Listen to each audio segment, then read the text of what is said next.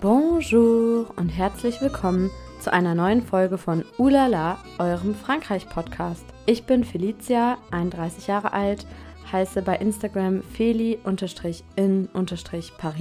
und ich freue mich total, wenn ihr mir eine Bewertung dalasst über die App, über die ihr hört, über Apple Podcasts, Spotify, Deezer, Stitcher, wo auch immer ihr gerade diese Folge euch anhört. Das dauert auch nur ein paar Sekunden und hilft mir auf jeden Fall sehr weiter. In dieser Folge geht es darum, wie man dazu kommt, sich selbstständig zu machen in Frankreich, wie das administrativ abläuft und auch wie das mit der Krankenversicherung abläuft. Außerdem habe ich mit Christina darüber gesprochen, wie es läuft, wenn man Urlaub nehmen möchte, wenn man sein eigener Chef ist, also keinen Urlaub beantragt in dem Sinne. Und als Special teilt Christina einige Restauranttipps mit euch und dabei kommen auch Veganer auf ihre Kosten. Ja, es war ein super interessantes, knackiges, spannendes Interview und ich wünsche euch jetzt ganz viel Spaß beim Hören. Ja, liebe Christina, schön, dass es so spontan klappt. Vielen Dank, dass du dir die Zeit genommen hast und jetzt auch noch kurz bevor du in Urlaub fährst. Wir kennen uns ja eigentlich nur über Instagram. Da mhm. heißt du ja Passport Chris. Das schreibe ich auch nochmal hier in die Show Notes, damit alle mal auschecken können, was du alles so postest und machst. Und wir haben ja auch schon jetzt seit knapp einem Jahr überlegt, dass wir mal eine gemeinsame Podcast-Folge aufnehmen. Umso mehr freue ich mich, dass es jetzt klappt.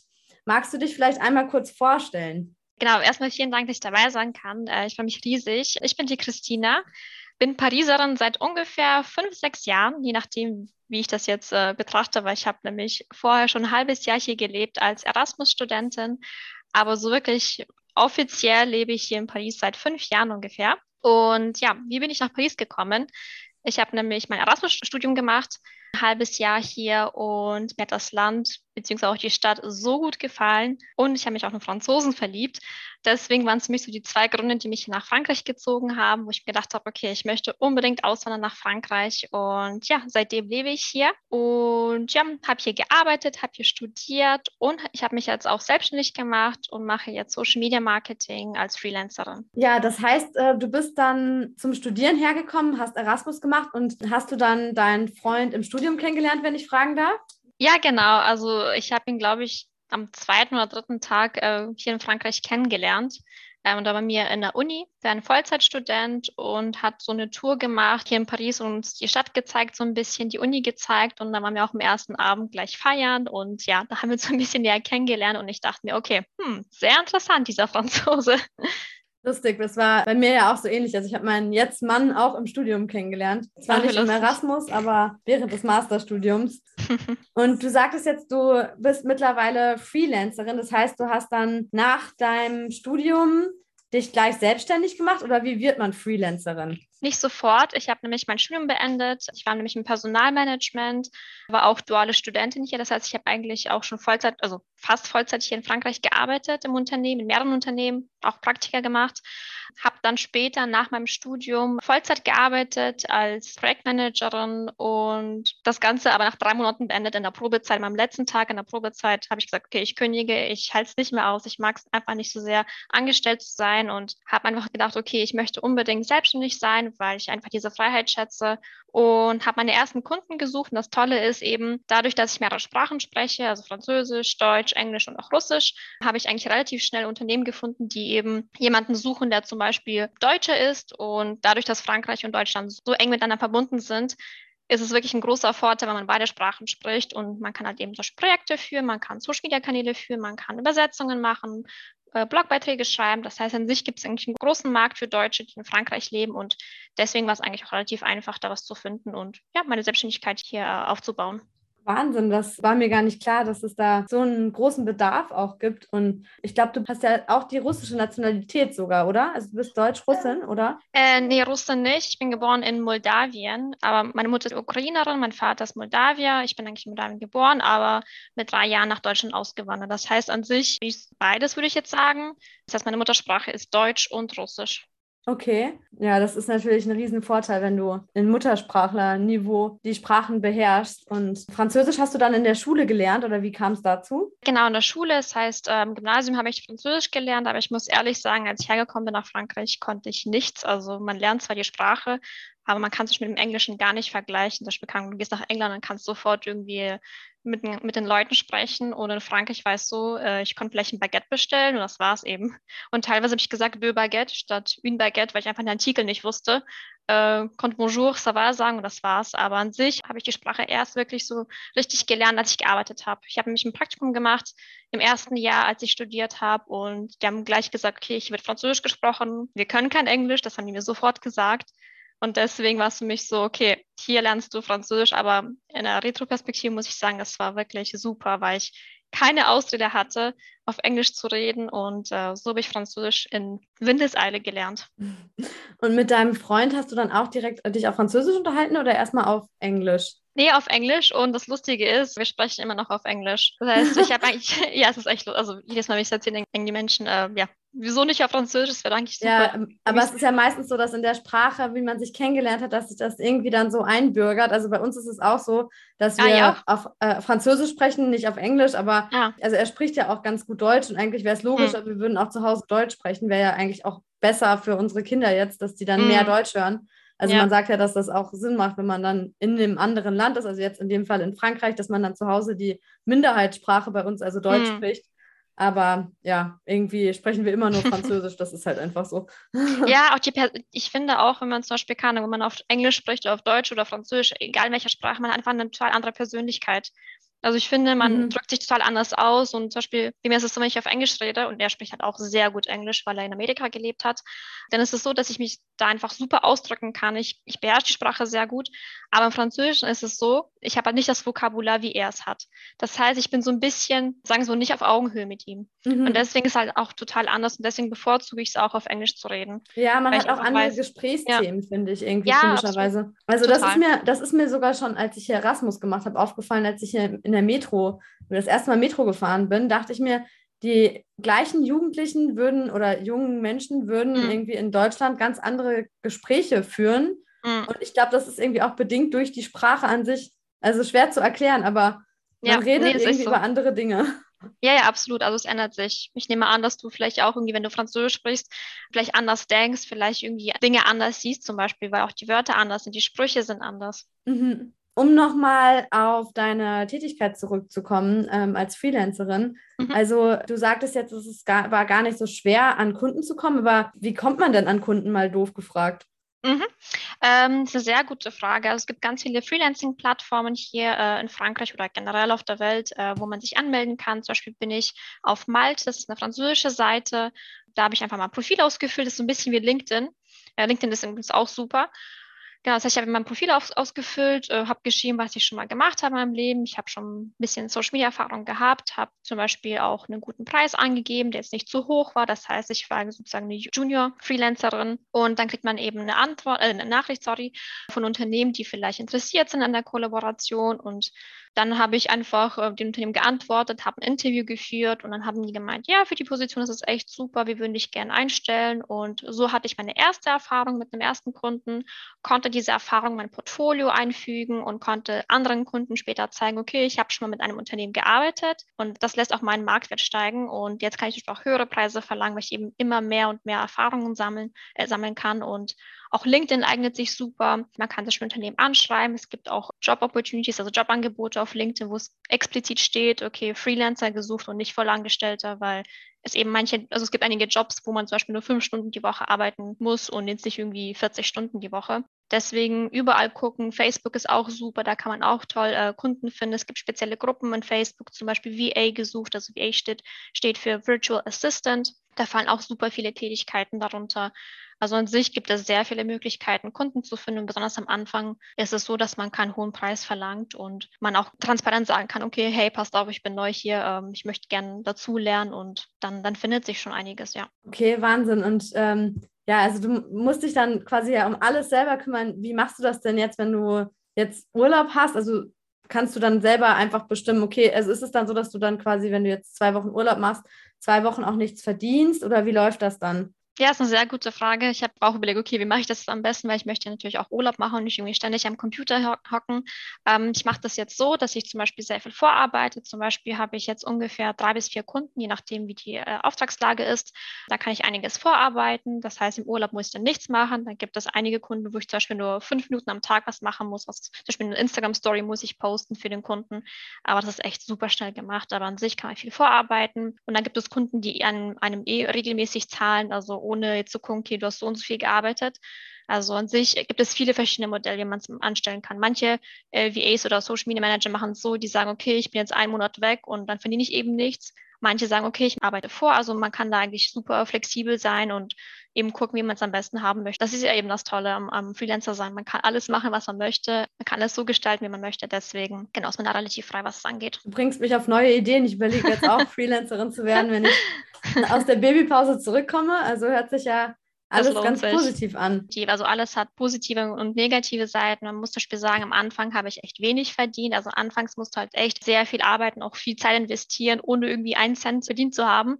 Aber in der langfristigen Perspektive würde ich sagen, lohnt es sich auf jeden Fall. Ich verdiene auch viel, viel mehr als zum Beispiel davor, als ich angestellt war, eben dadurch, dass du deine Preise gestalten kannst.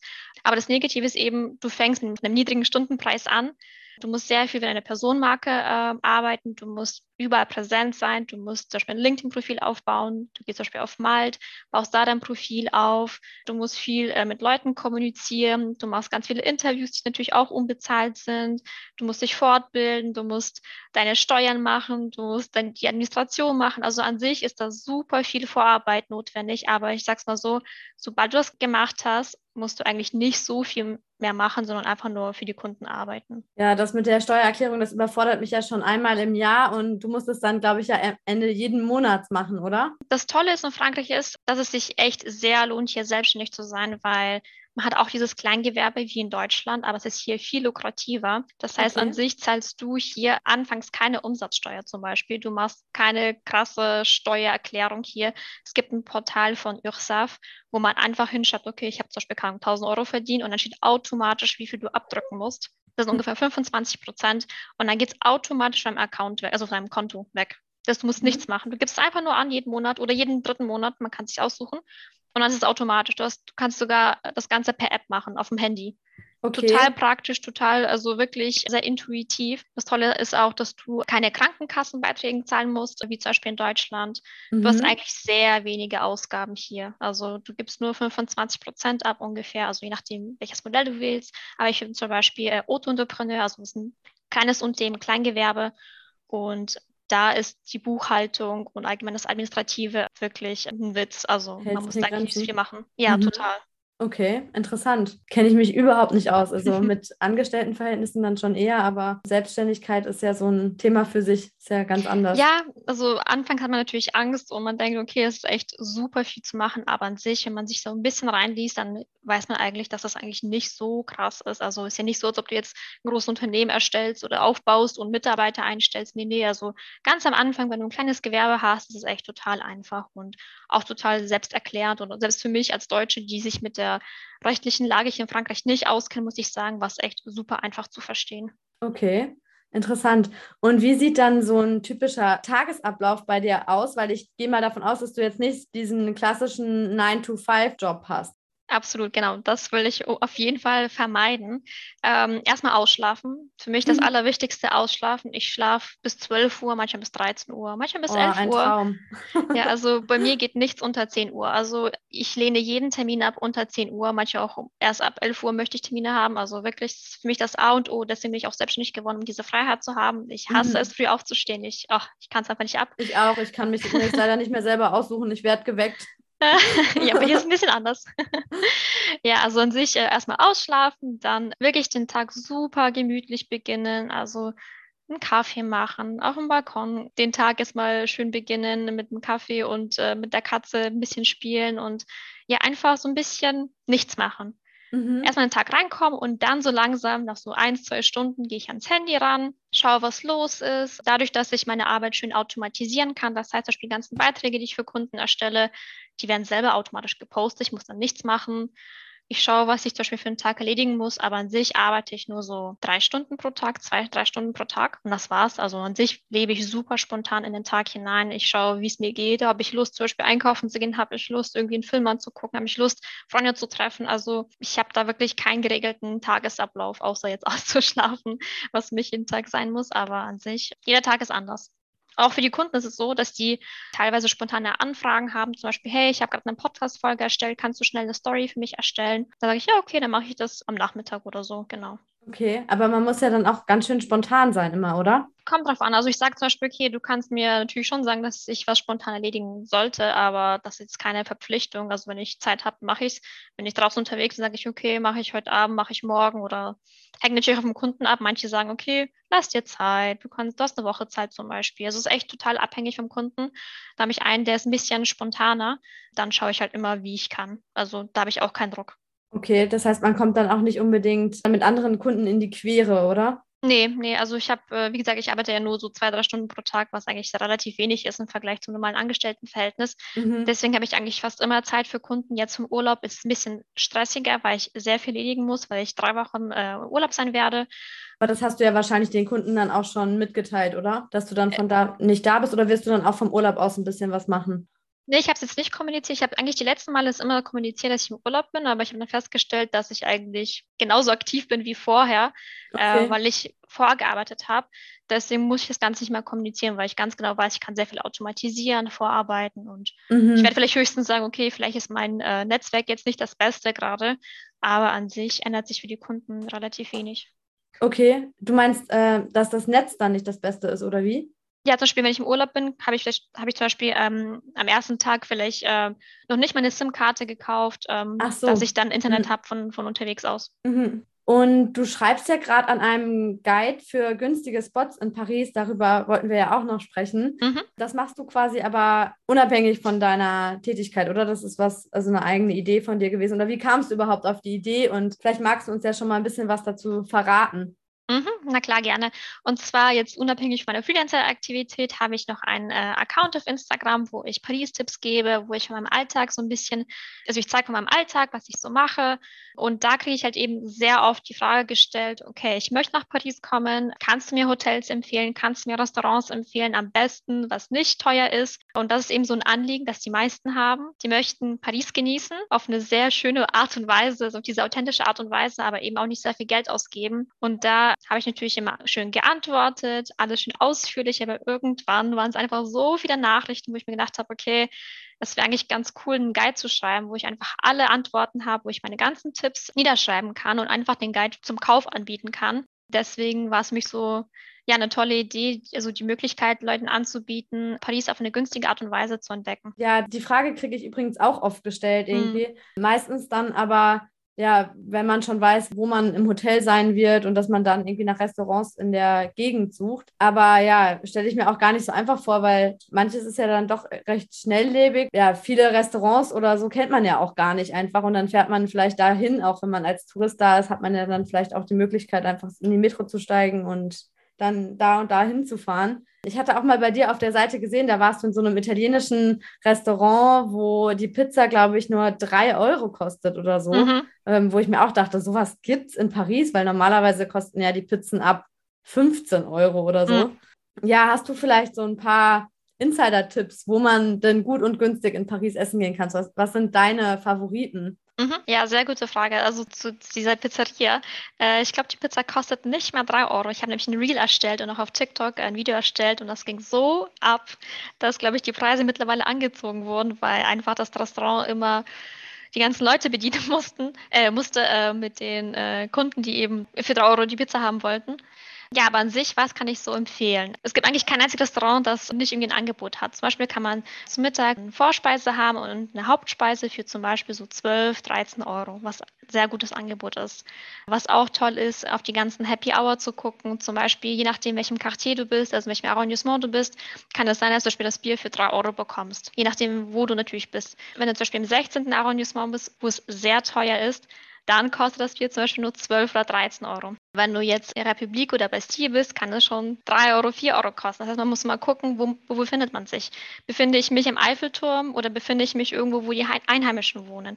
Das ist schon mal das Erste, was ich so als Tipp geben kann an sich, was auch super ist, ist zum Beispiel bei Bouillon Chartier zu essen. Das ist so ein sehr traditionelles Restaurant, wo es sehr authentische Speisen gibt, die ungefähr zwischen 2 und 10 Euro kosten, was natürlich ein Hammerpreis ist für, für Paris. Aber man muss natürlich bedenken, dass die Schlange immer sehr, sehr lang ist. Ähm, da würde ich das Spiel jetzt nicht empfehlen, am Samstagabend hinzugehen, sondern einfach mal Werktag, zum Beispiel Mittag zu essen. Weil, wie gesagt, man kann zum Beispiel eine Vorspeise für zwei bis drei Euro bekommen, was einfach nur krass ist. Zum Mittag gibt es auch tolle Speisen, zu, zum Abendessen natürlich auch. Also es ändert sich jetzt nicht so wirklich von der Karte her, aber die Preise sind wirklich super. Was okay, auch gut. Ein wirkliches ja? Restaurant, also das ist jetzt kein, nicht sowas wie McDonalds oder so. Nee, nee, ist ein wirkliches Restaurant, okay. auch sehr authentisch, sehr traditionell eingerichtet. Also man hat da wirklich ein tolles, authentisches Erlebnis dort für Aha. einen sehr guten Preis, aber am besten nicht abends hingehen. Und das Tolle ist, es gibt ganz, ganz viele Bouillon ähm, äh, in Paris, zum Beispiel in Montparnasse gibt es eins, in Republik gibt es eins, ich glaube Montmartre auch, auf jeden Fall okay. mehrere. Muss ich unbedingt mal ausprobieren.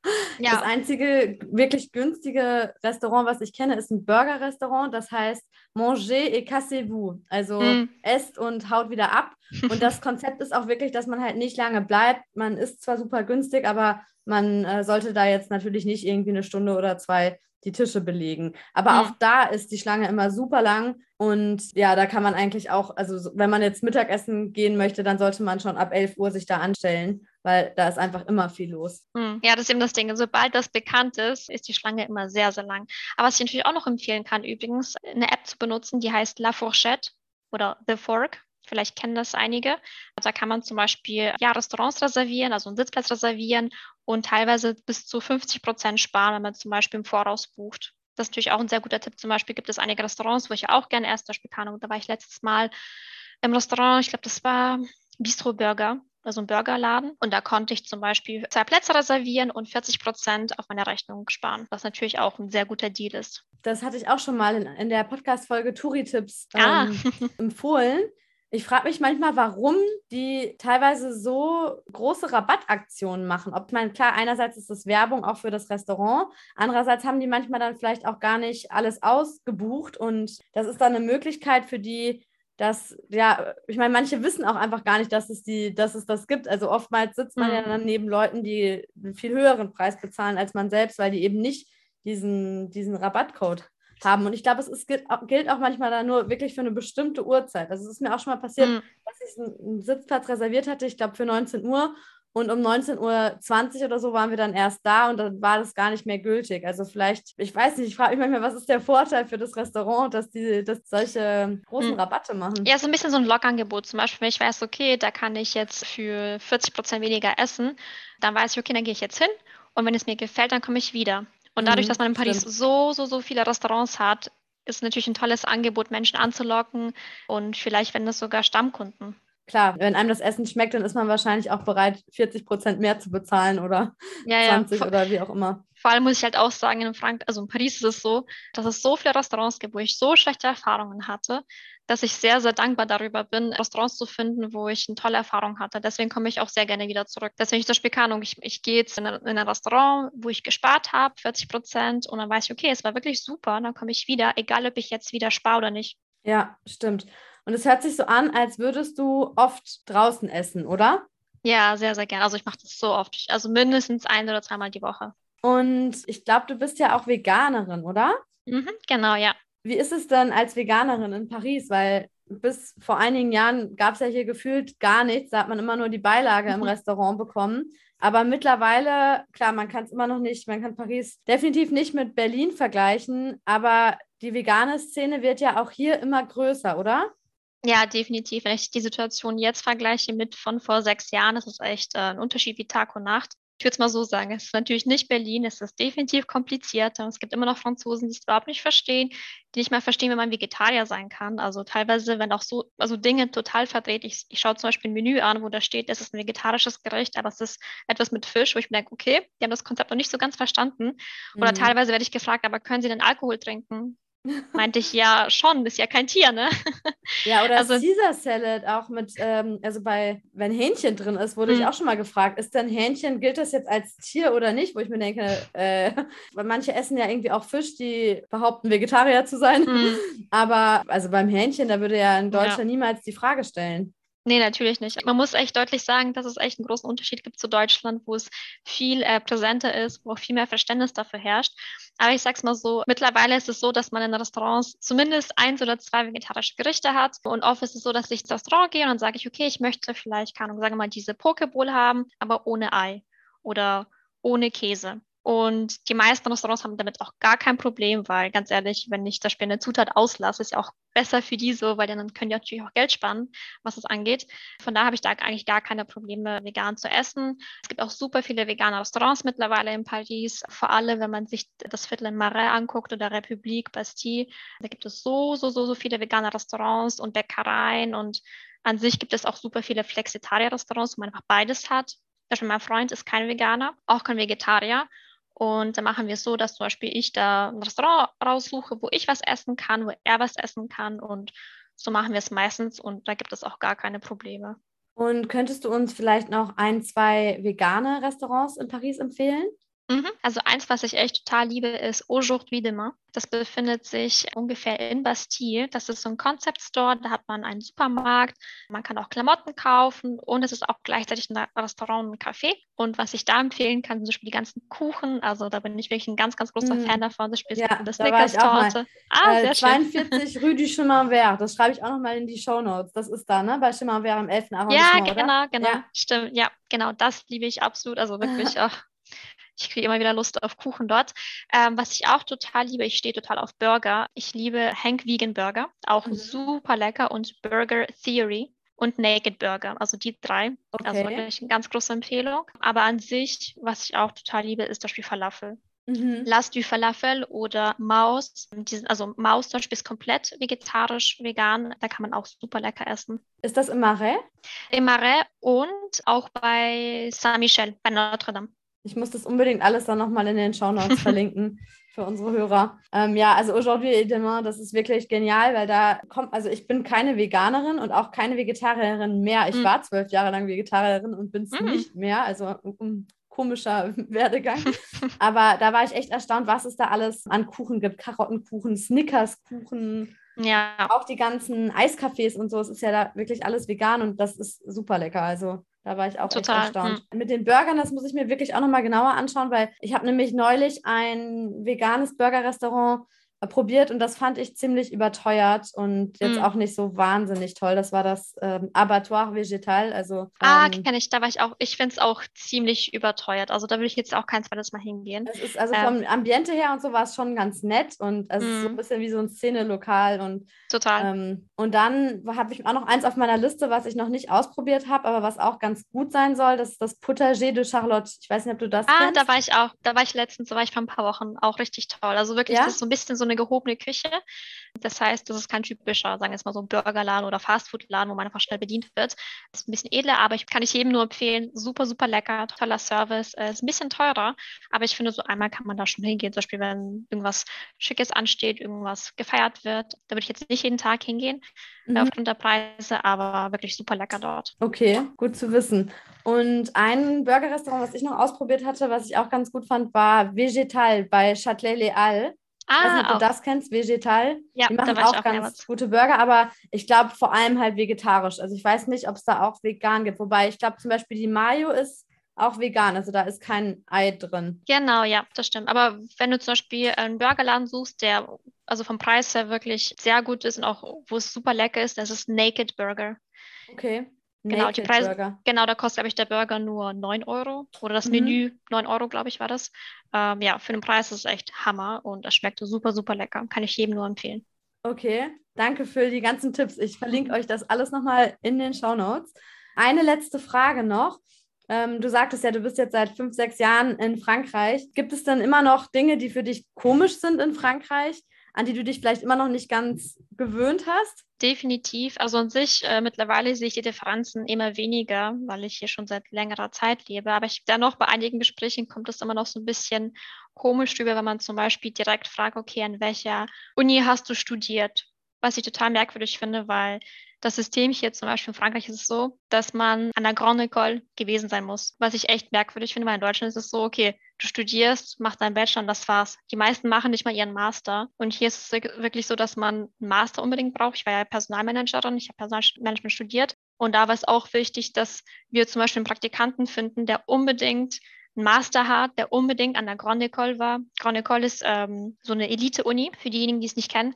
Und das war für mich total merkwürdig, weil ich sowas echt nicht wichtig finde. Wenn man eben Praktikant ist, geht es ja eher darum, dass man äh, die ersten Arbeitserfahrungen sammelt und nicht, dass man seine, diese Prestige, die man hier für wichtig empfindet, war für mich das Spitz nicht wichtig. Und das ist für mich auch so ein Unterschied, den ich einfach nicht nachvollziehen kann, dass man hier unbedingt einen Master braucht, dass man unbedingt an dieser Grande École gewesen sein muss. Bis heute verstehe ich es nicht und vielleicht irgendwie was noch aus der, aus der Zeit, wo es noch Könige ja. gab, wo man irgendwie dieses Standesdenken hat, obwohl, also ich mhm. finde, es passt teilweise irgendwie nicht zusammen, weil man, jemand, der einen Doktortitel hat, wird noch nicht mal als, als Doktor angesprochen. Da legt man dann nicht so Wert drauf, mhm. im Gegensatz äh, zu Deutschen. Das ist ja ganz wichtig, dass jemand, der Professor ist, auch als Professor angesprochen wird. Ja. Aber was die Schulen angeht oder die, ja, die, vor allem die Hochschulausbildung, finde ich mhm. das auch extrem. Darüber spreche ich übrigens auch in einer Podcast-Folge zum, ne, da geht es um das hm. Hochschulsystem. Super, vielen Dank, dass du dir die Zeit genommen hast, uns so viel, ja, über einerseits über deine Selbstständigkeit zu erzählen und vor allem auch so viele tolle Paris-Tipps zu geben. Ich denke, das könnte einige von den Hörern interessieren. Und ja, ich verlinke euch nochmal alle Empfehlungen hier in den Show Notes. Auch nochmal natürlich dein privates Instagram-Profil, was ja auch stetig wächst. Das finde ich auch total schön, das so zu sehen, weil ich folge dir ja jetzt seit einem Jahr ungefähr und da hast du, glaube ich, gerade erst den Account gegründet oder kurz vorher. Also ich glaube, mhm. den gibt es noch gar nicht so lange. Und ja. ich freue mich immer total, ja, zu sehen, dass das so, so einen Erfolg hat. Und ich finde es auch selber super spannend, wie ich gerade schon gesagt habe, mit dem italienischen Restaurant. Ich gucke immer ganz gespannt, wo du jetzt wieder warst, welche Orte du ausgecheckt hast und was man da Tolles essen kann. Also ja, ich bin auf jeden Fall sehr gespannt, wenn dann der Guide fertiggestellt ist. Und vielen Dank, dass du uns da jetzt schon mal so einen Einblick ja, gegeben hast, dass wir schon mal so ein paar Tipps noch bevor es rauskam jetzt bekommen haben von dir. Ja, super, vielen Dank. Ich, es hat mich sehr gefreut, hier mit dir zu quatschen, äh, um meine Tipps äh, so ein bisschen mit euch zu teilen. Falls ihr irgendwelche Fragen habt, dann könnt ihr mich gerne jederzeit auf Instagram kontaktieren, dann bin ich für jeden ansprechbar. Jetzt wünsche ich dir erstmal einen ganz schönen Urlaub. Genieß die hoffentlich freie Danke. Zeit. genau, es geht Richtung Süden, da freue ich mich riesig, weil das Wetter in Paris gerade ist echt nicht das Beste. Ja, schön. Ja, dann fliegst du oder fährst du jetzt in die Sonne? Zug, mit dem Zug. Mal ah, okay. Flug, Flut, äh, Flut, äh, äh, Gott, ich kann nicht versprechen. Ähm, Flugangst, Flugangst, genau. Ah, okay, ja, ich auch. Aber ich war trotzdem ein Jahr in Australien, was nicht zu meiner Flug Flugangst passt, aber. Besser als Flutangst. Ja. Gut, dann wünsche genau. ich dir einen schönen Urlaub. Dankeschön, Felicia. Danke dir einen wunderschönen Tag. Danke dir auch noch. Tschüss. Ciao.